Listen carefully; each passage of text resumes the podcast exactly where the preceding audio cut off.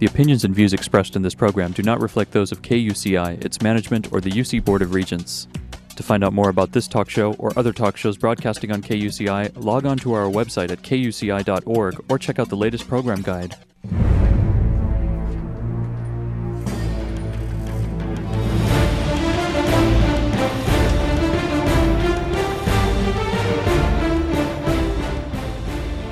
You're listening to KUCI 88.9 FM in Irvine and KUCI.org on the web. Welcome to Privacy Piracy. I'm Lloyd, I'm the show's engineer, and your host is Mari Frank. Mari's a local attorney and certified information privacy professional. She's the author of several books, including Safeguard Your Identity, From Victim to Victor, and The Complete Idiot's Guide to Recovering from Identity Theft. She's testified many times in Congress and the California legislature on privacy and identity theft issues. And you may have seen her on Dateline, 48 Hour, CNN, NBC, ABC, O'Reilly Factor, and many other shows, including her own 90 minute PBS television special, Protecting Yourself in the Information Age. To learn more about this radio show and our great guests, please visit kuci.org slash privacypiracy. Hey, Mari, what's our show about today? Well, talking about great guests, we have a great guest who we have on every single year because he always updates us with wonderful news about privacy and what's going on in the world. And no, we are thrilled because I get his newsletter and I've been getting it for about 15 years. It's called the Privacy Journal.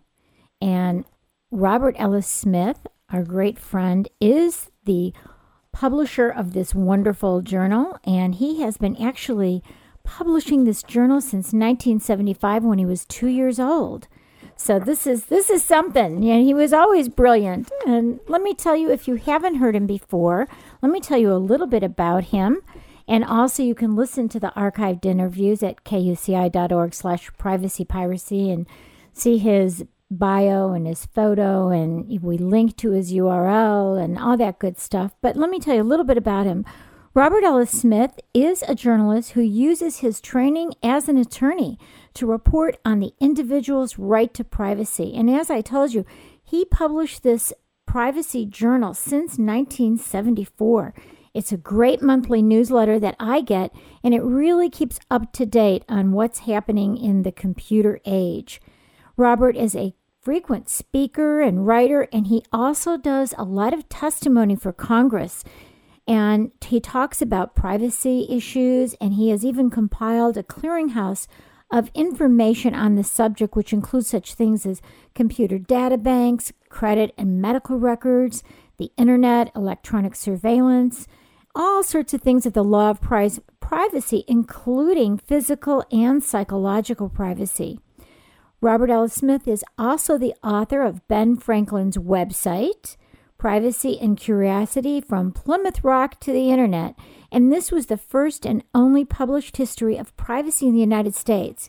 He has also authored Our Vanishing Privacy and The Law of Privacy Explained, and Privacy How to Protect What's Left of It, and Work Rights, a book describing individual work rights in the workplace, privacy rights in the workplace, and the Big Brother Book of Lists and he also publishes the compilation of state and federal privacy laws and celebrities and privacy. And even another book called War Stories, which I remember reading one of the first books that I bought from him.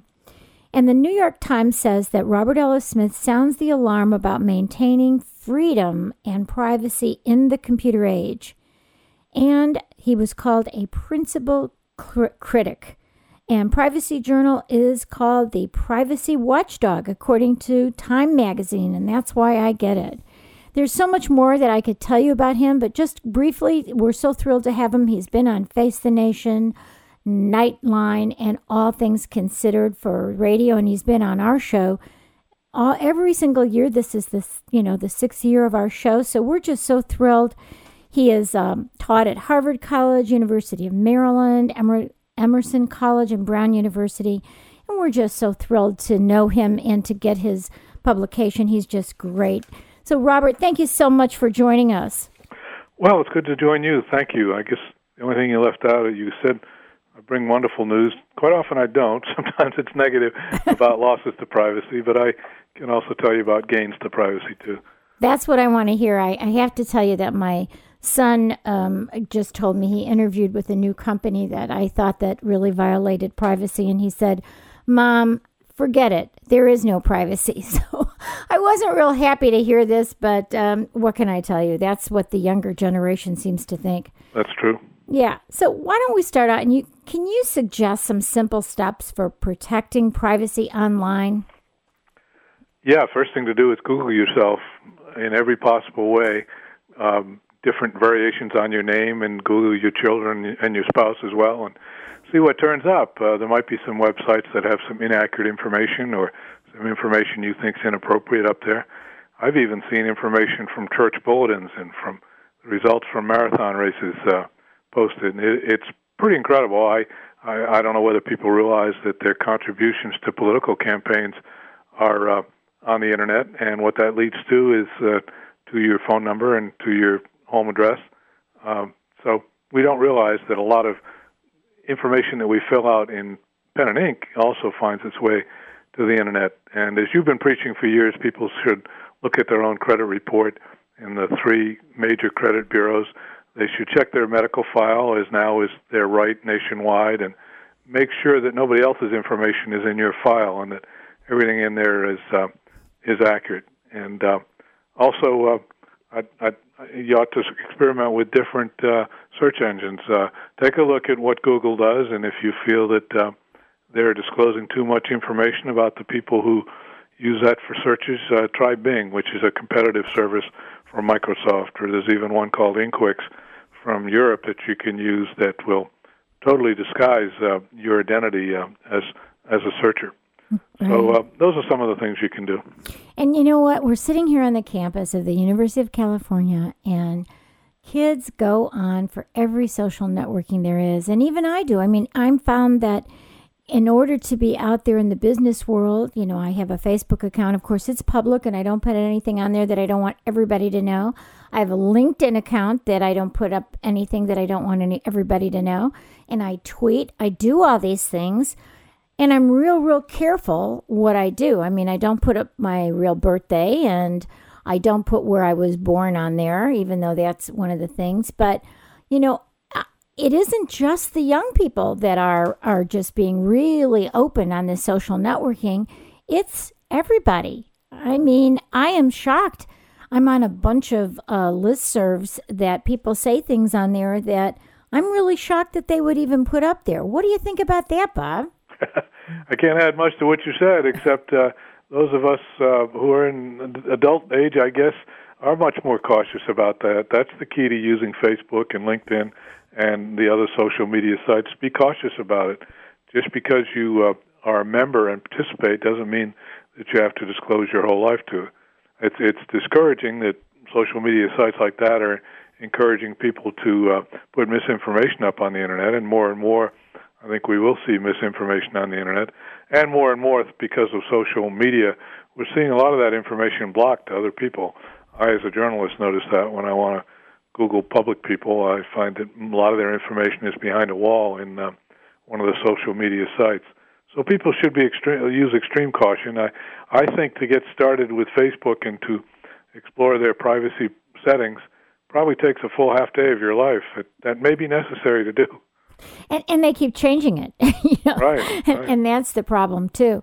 You know, when you were talking about Google yourself, or and I don't know if Bing uh, allows you to Bing yourself too. I, I've never tried that. I've Googled myself, but I know with Google, I set up alerts. So I have an alert. You go into the search and you say Google Alert, and then I set up that the Google Alert f- for Mari Frank, Mari J. Frank, Mari J. Frank Esquire. I put every like you were talking about every way that your name is is used, and I've put it up there. And then whenever my name comes up on the internet, they send me an email alert, and then I look into you know I look and see what the URL is. I look at it and see if it's correct or whatever it is, or maybe it's somebody else and it looks like me. I, I found out that there's a physician now named Mari Frank, Mari Frank MD.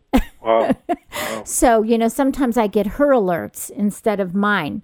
But um, but I, that's I'd also a, suggest people Google the last four digits of their social security number and the, their full social security number, and and um, uh, Google your phone number too, and see what turns up. Oh, yeah. So, um, people ask you, I'm sure, like they ask me, is it even safe to give out the last four digits of the social security number? What about that? I used to think it was. It was called what I what we call pretty good privacy, but I no longer think that now because it can be combined with the other numerals fairly easily.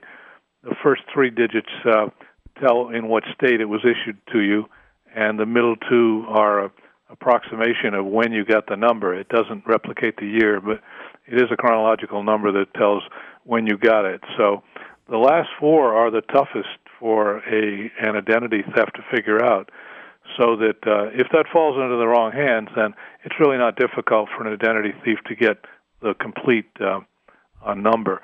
So I'd, I'd recommend not. No, I don't. I don't think it's so good. We in Rhode Island we had a law. I think it was one of the first and probably the only one that disallows merchants from collecting social security numbers at the point of sale.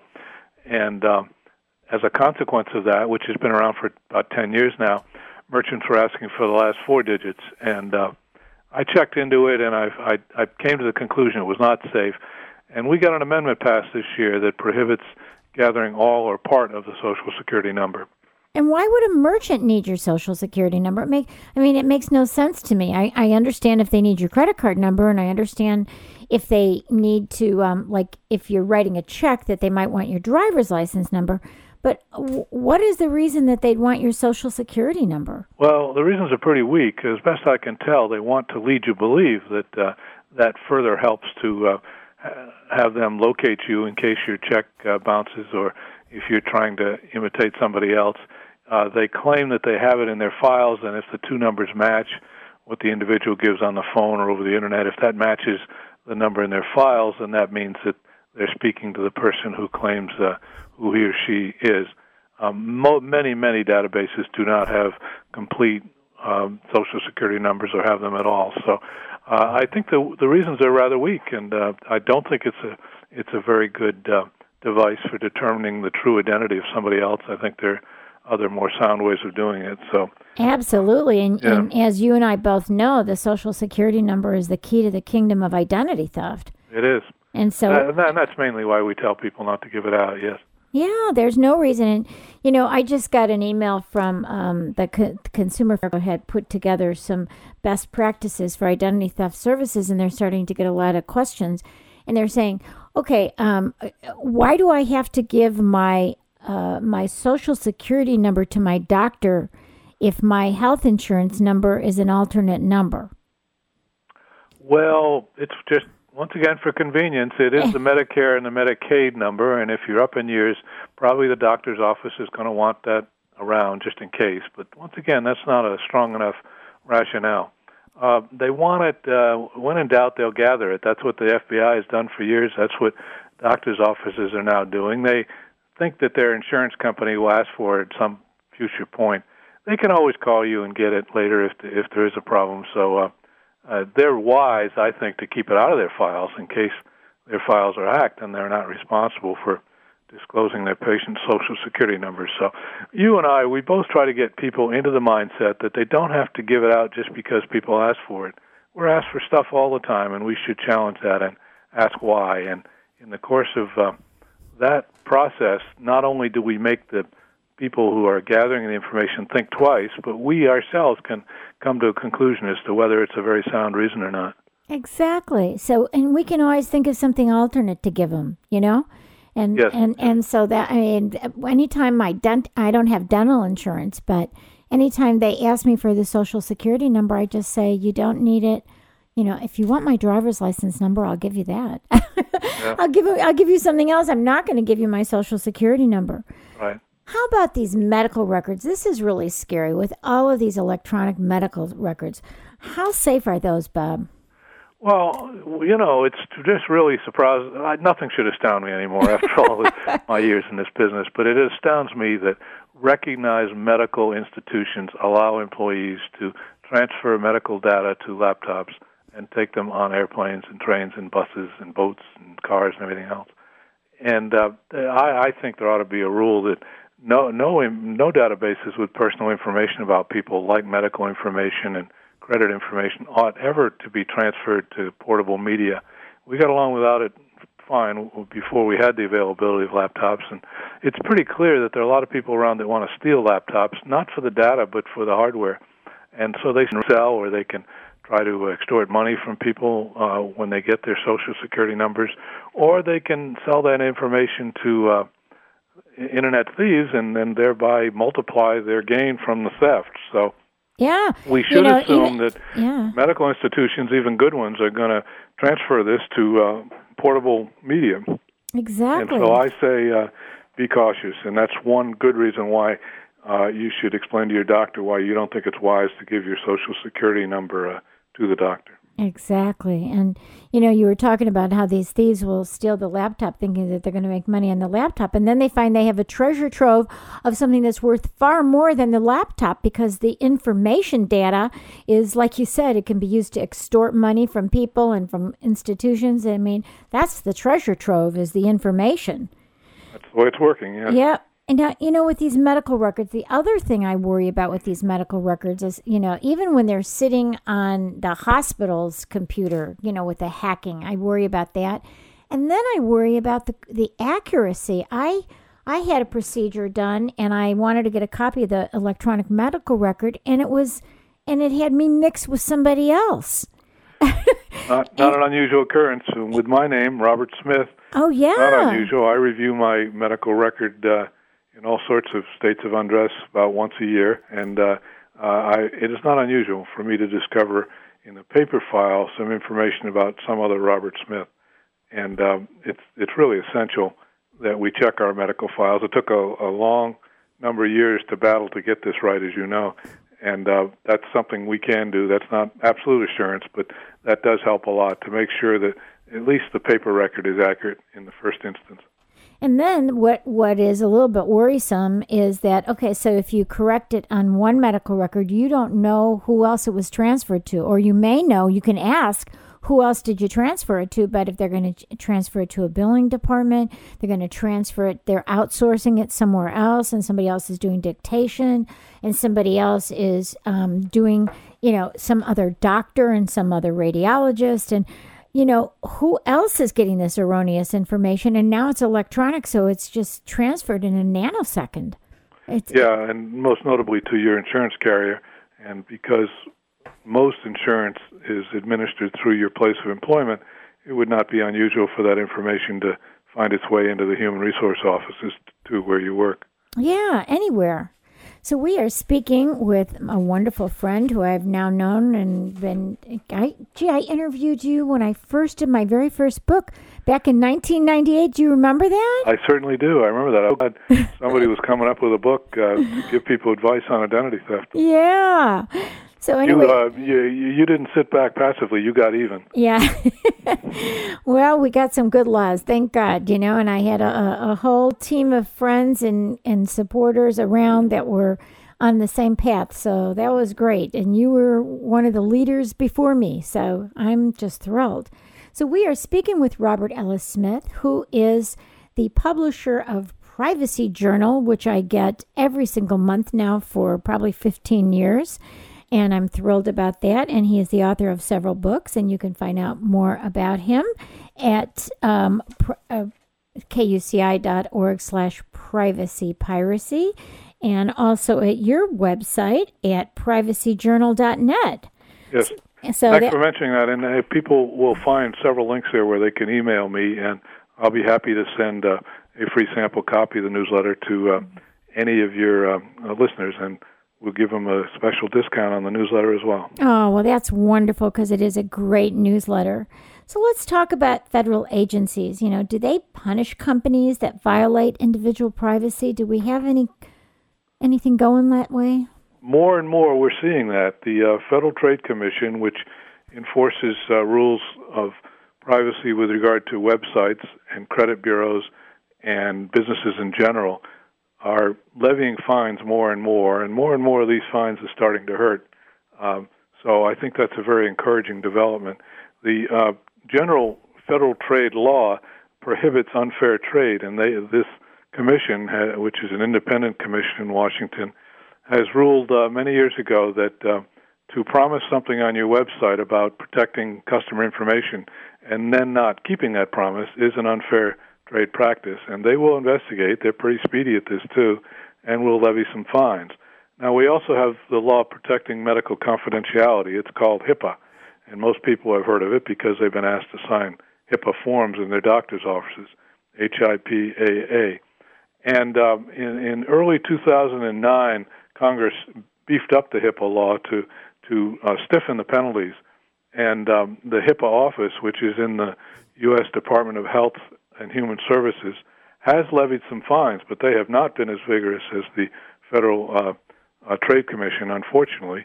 In fact, they made a, a major fine last February, I think uh, somewhere in the neighborhood of $1.4 million against a very arrogant uh, health provider in uh, suburban Washington they have not yet collected that fine, and I keep bugging them every month, and we still don't have a clear answer. Yeah, that's my function in life to keep bugging these federal agencies, and still they have not collected that fine. They're acting as if this is the first time ever somebody has tried to weasel out of paying a federal fine. Mm. They so, tell me they don't know what to do. They don't know how what you do after somebody uh, says we refuse to pay. Oh my goodness! So you know you can't you go in and just get a judgment against? What about state agencies? You know, California, thank God I'm from California. We've had a lot of great privacy laws. So let's talk about how the state agencies are, are doing things to enforce privacy. Some have been quite good. Uh, Missouri and, uh, and Minnesota, the, notably the attorneys general in those states, uh, about five, ten years ago, it all started, but and those guys have moved on, but their successors have continued. And there have been some uh, impressive finds. They've gotten the attention of companies that have uh, used spam in violation of, of laws, have uh, called people on the telephone in violation of the do not call laws, and uh, as many people should know, there are credit reporting acts at the state level as well. And so when those are violated, attorneys general will step in and levy fines. So that's another resource for people. Uh, people should not forget the Consumer Protection Agency in uh, the state attorney general's office. They shouldn't forget the insurance commissioners. They shouldn't forget the Department of Business Regulation. Um, and in California, there is a privacy office also that does nothing but enforce privacy mandates involving the state. So those are other resources for people to go to. And also, there is such thing, you know, there's private attorneys. So, for example, under the Fair Credit Reporting Act and a lot of state laws, for example, here in California, if your uh, privacy is violated, uh, especially when I think about background checks, those you have a private right of action. So you can actually go after a company that has violated your privacy if they haven't told you ahead of time about that they're going to get a background check, if they haven't followed the rules on background checks for employment, uh, you have a private right of action as well. So that's a very good observation. Yeah, and in addition, many courts are now saying that you don't necessarily have to prove uh, out-of-pocket damages uh, to collect. That the intrusion upon privacy is adequate for you to get damages. It, in a privacy case, it's quite often quite difficult to show that you actually have out-of-pocket uh, damages. Right. Well, if you if you didn't get the job, you can show out of pocket absolutely, damages, absolutely. and you also have emotional distress. You know, for for if you've lost credit or if you weren't able to buy that house, and you know you had to pay more for a loan because y- your privacy was invaded through you know violations of the Fair Credit Reporting Act. So there are times that you can get you know a private right of action as well. Right. So let's talk about this. I, I sometimes get this question, I know you do too, about whether law enforcement can attach a little GPS monitor to your vehicle without you knowing about it. What about that?